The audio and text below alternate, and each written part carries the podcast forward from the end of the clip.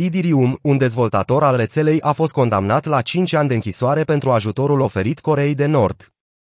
Virgil Griffith, un dezvoltator al blockchain-ului Idirium care a fost arestat în Statele Unite ale Americii, în urma unei călătorii în capitala Coreei de Nord Fenian în 2019, a fost condamnat la 63 de luni de închisoare și amendat cu 100.000 de dolari.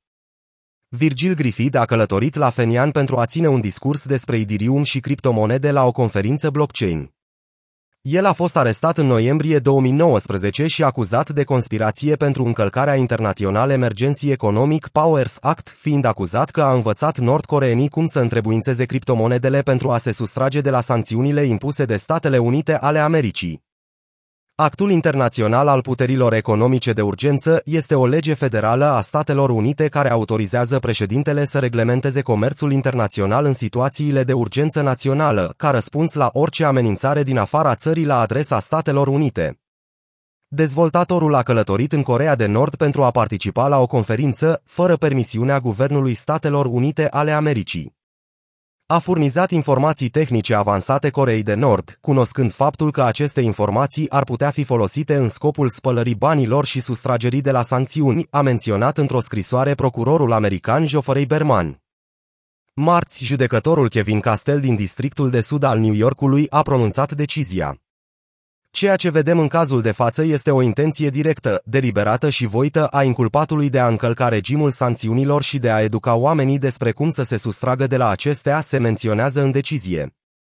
În septembrie 2021, dezvoltatorul Idirium a pledat vinovat în fața procurorilor de conspirație în scopul încălcării actului internațional al puterilor economice de urgență. Această lege interzice cetățenilor americani să exporte orice bunuri, servicii sau tehnologie în Corea de Nord, fără o licență de la Departamentul de Trezorerie.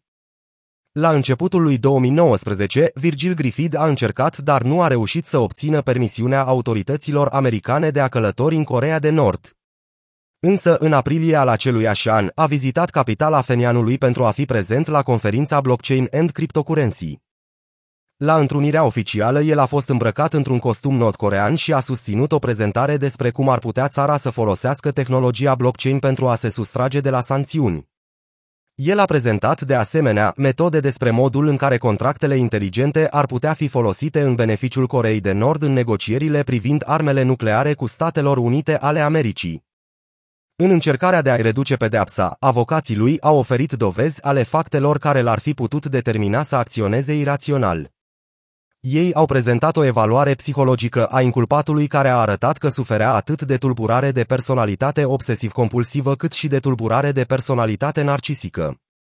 Avocații au susținut că diagnosticul explică obsesia pe care clientul lor a avut-o pentru Corea de Nord și este ceea ce l-a determinat să respingă avertismentele prietenilor, familiei și guvernului cu privire la călătoriile neautorizate în acea țară. În cadrul audierii, el a declarat că regreta acțiunile sale, adăugând că sancțiunile împotriva Rusiei din cauza invaziei Ucrainei și-au arătat eficiența și că s-a vindecat de obsesia sa pentru Corea de Nord. Adevărul este că Virgil Griffith spera să vină acasă ca un erou al spațiului cripto, să fie admirat și lăudat pentru că s-a opus sancțiunilor guvernamentale. A susținut judecătorul Kevin Castell, care nu s-a lăsat convins de declarațiile inculpatului. El a lucrat anterior ca dezvoltator la fundația Idirium. După arest a primit sprijin din partea multor personalități notabile din industria cripto, inclusiv din partea creatorului Idirium, Vitalik Buterin, care a semnat o petiție pentru eliberarea acestuia și a explicat pe Twitter de ce a făcut asta.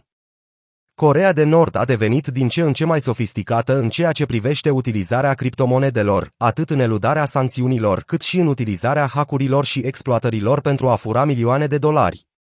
În ianuarie, un raport al Chainalysis a dezvăluit că aproape 400 de milioane de dolari au fost furate de hackerii nordcoreeni în 2021. Ei au utilizat un sistem de spălare a banilor avansat.